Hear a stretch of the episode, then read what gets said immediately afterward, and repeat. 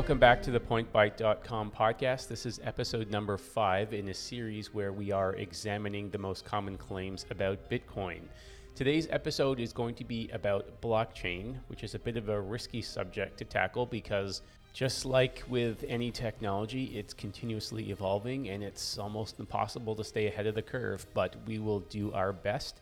Please join me online at pointbyte.com to continue the conversation.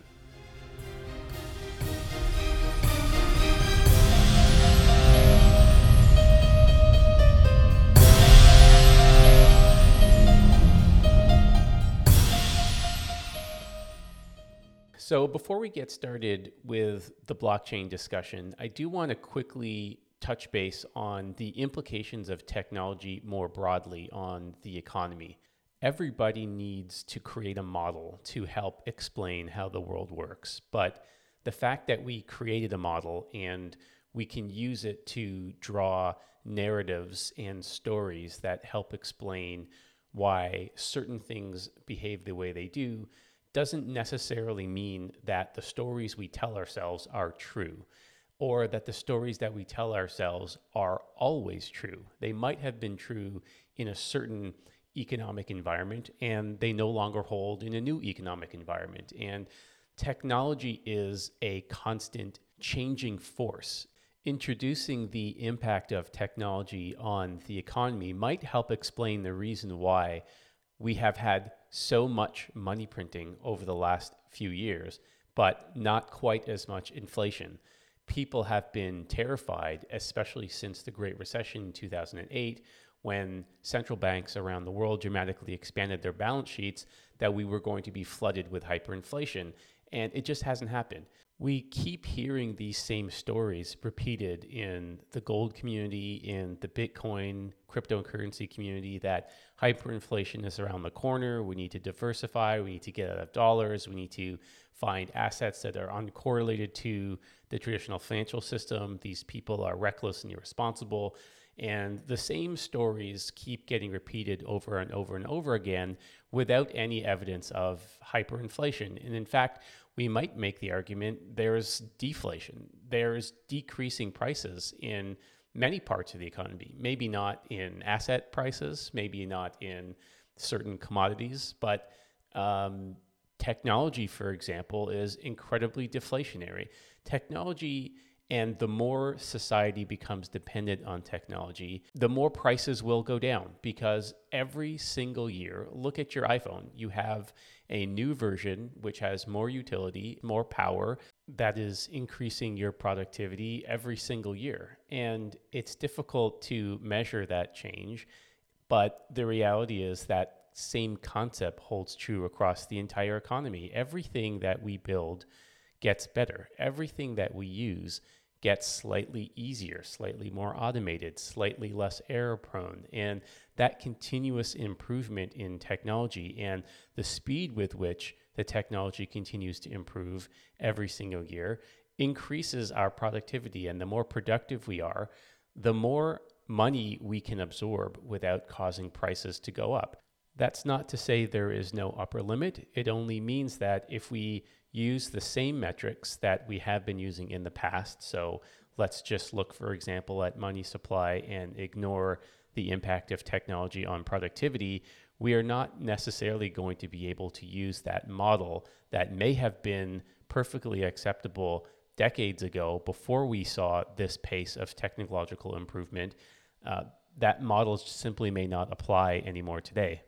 Instead of complaining that the government is not measuring inflation correctly, perhaps we should instead be complaining that the government is not measuring productivity correctly. But let's get back to blockchain.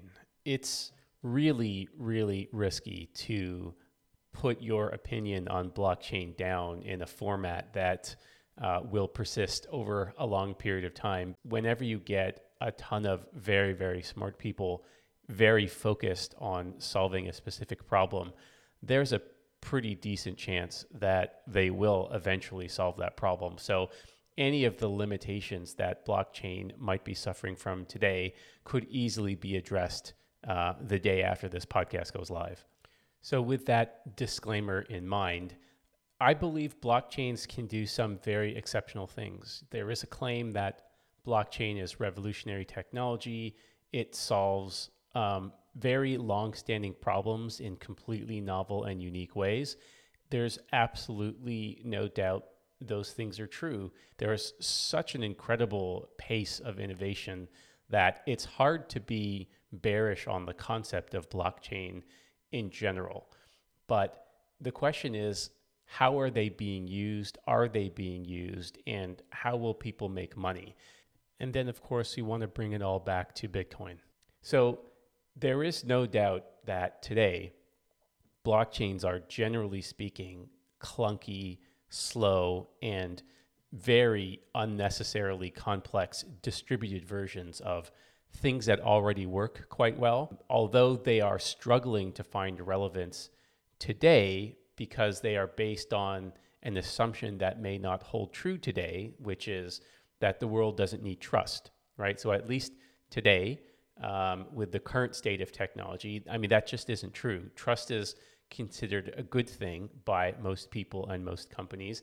In fact, economic success in general is directly correlated with trust. People like having someone they can hold accountable. It's that infamous single throat to choke. So that's the current economic environment.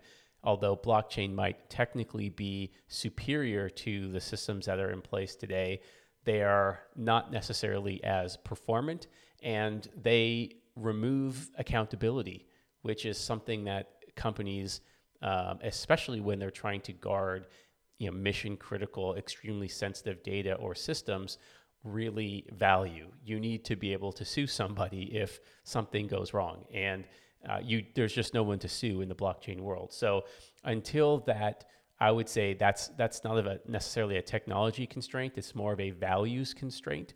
And until those values shift, it's really hard for me to see wide scale adoption. But you know that could very easily change. I mean, the reality is that we are living in an insecure world, and hacks happen.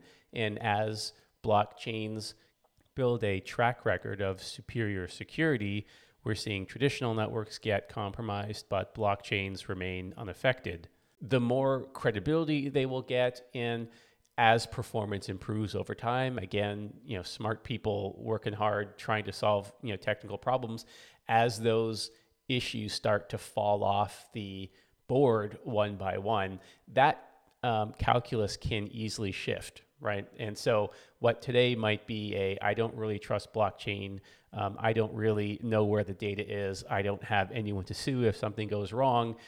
Might very easily turn into it doesn't actually matter because I'm not capable of um, storing my data and guarding my systems uh, anyway. So, what do I have to lose? All that the blockchain will enable you to do is to ensure that you know those blocks are reproduced faithfully, that the data cannot be tampered with, uh, and that it gives you a sense of confidence in the security of this you know distributed database. Uh, but the fact that you still need to put the data into the database means that there's always going to be a need at some point in the system for trust. You need to trust whatever person or system is you know, accessing the data and inserting it into the block to begin with. So trust isn't necessarily going to go away completely, uh, but you might be able to isolate it and solve the downstream problems after the data has been inserted and consider those to be two separate issues. That will enable people to bridge, right? So, what we want to try to think of is the steps that people need to take to get comfortable with this new uh, paradigm shift in thinking. So that might be one way to uh, divide and conquer the concerns. And the second might be uh, private blockchains, right? So I know that very large companies are going to be very, very nervous about storing their data in random nodes in random places owned by random people, even if it's secure and it's encrypted and it's chopped up into little pieces. And if you don't have all of the pieces, you can't make sense of it those details might be lost on a company that um, is used to keeping all of their data in an environment that they can control and you know it's kind of like you know some people they get nervous when they go to sleep that they might have forgotten to turn off the oven. And so they make one last trip to the kitchen to just to make sure. So some people just might like the ability to check right? Just check to make sure that the oven is turned off before you go to sleep. Just check to make sure that the data is uh, still there that that we've not been compromised uh, look for signs of of you know tampering and whatnot and just having the ability to validate it yourself um, and perform audits might be enough of a reason to uh, stay away from blockchains. But again, you know, these, I'm, I'm sure that there are ways to solve these problems, but you know, a private blockchain might be a bridge that helps them helps ease people into this new world. So that looks particularly interesting to me, and I don't see any reason why a very large company might not be able to spin up you know a large number of nodes that are completely isolated and separate from one another, which mimics the effect of a blockchain that is public. And you might not have you know 100,000 nodes, but maybe with 100 nodes, it's uh, secure enough to justify the investment and the switch. So that to me seems interesting. Today, all of these concepts are based on an assumption. And the assumption is that we can trust cryptography. And the reality is that as the blockchain technology continues to evolve, the hardware that can be used to crack cryptography uh, is also continuing to evolve. The this is really becoming a bit of an arms race. So you may have heard people refer to you know quantum computing. A traditional computer uses binary instruction sets that are always in zeros and ones. With quantum computers, these bits, also referred to as qubits, can maintain multiple states simultaneously. And this new architecture enables a whole different range of algorithms, some of which can be used to crack traditional cryptography. All modern security protocols rely upon a key pair, one of which is public and the other of which is private. It is possible to derive the public key from the private key but not the other way around. And that basic premise is broken with quantum computers because it will soon be possible to derive the private key from the public key. And when that occurs, anyone with a copy of the public key can impersonate a node and initiate a rogue valid transaction on a blockchain. This is a problem which is much larger in scope than just blockchains. This breaks all modern security. So, of course, there are many people working on how to create quantum computing safe uh, cryptographic algorithms. But until that exists, roughly 25% of all Bitcoin addresses have publicly exposed public keys today. And that represents, at current valuations, tens of billions of dollars. And those Bitcoins are all at risk of being stolen the day quantum computers with sufficient power hit the market. And the rest of the addresses, even if they aren't vulnerable when they're sitting at rest, they are vulnerable when a transaction request is initiated because it takes the Bitcoin network today about 10 minutes to settle each transaction. And during that 10 minutes, the public key is exposed. So if an attacker gets access to the public key and can crack the private key in that time frame, or if the owner of that address did not transfer the entire content of the wallet uh, in that transaction, they will have an opportunity to insert rogue transactions and seize tokens. So, this potential vulnerability is, of course, known to the Bitcoin developers, and I'm sure they will be working on a quantum safe cryptographic algorithm, but they can't go back in time and retroactively fix the vulnerabilities of the past that are already locked into the blockchain. That is, of course, the whole point of blockchain. It's immutable. Once the blocks are written, you can't change it. So, this is an ongoing arms race. It may not be an issue today. It may be an issue 10 years from now, 20 years from now. But the point is bringing this all back to Bitcoin. How do we know that Bitcoin will still hold its value when technology continues to evolve past what we can see today. There are inherent risks in trusting any of these technologies, and Bitcoin might not be the winner. Maybe there will be a different cryptocurrency that solves all of these problems, all the performance issues, all the scalability issues, all of the cryptographic issues, and that cryptocurrency has not yet been invented. So it's very risky to uh, create analogies between Bitcoin and gold, given the fact that gold cannot be hacked. Um, nobody has been able to manufacture gold in a lab for thousands of years. There's no reason to believe that will change. As far as I'm aware, nobody's even working on that.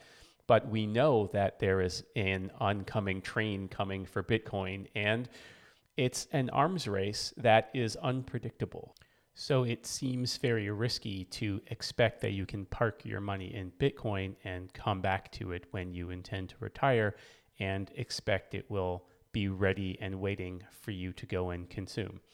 And that is episode number five, which is the last episode that I have planned for season number one. Uh, we'll see if there are continuing developments in this space over the next few weeks or months that might inspire me to create a sixth episode. But for now, that's the end of uh, season number one. It's been a pleasure. Please join me at pointbyte.com to continue a discussion online or follow me on Twitter at Sharif Ali. Stay safe, stay informed, and stay skeptical.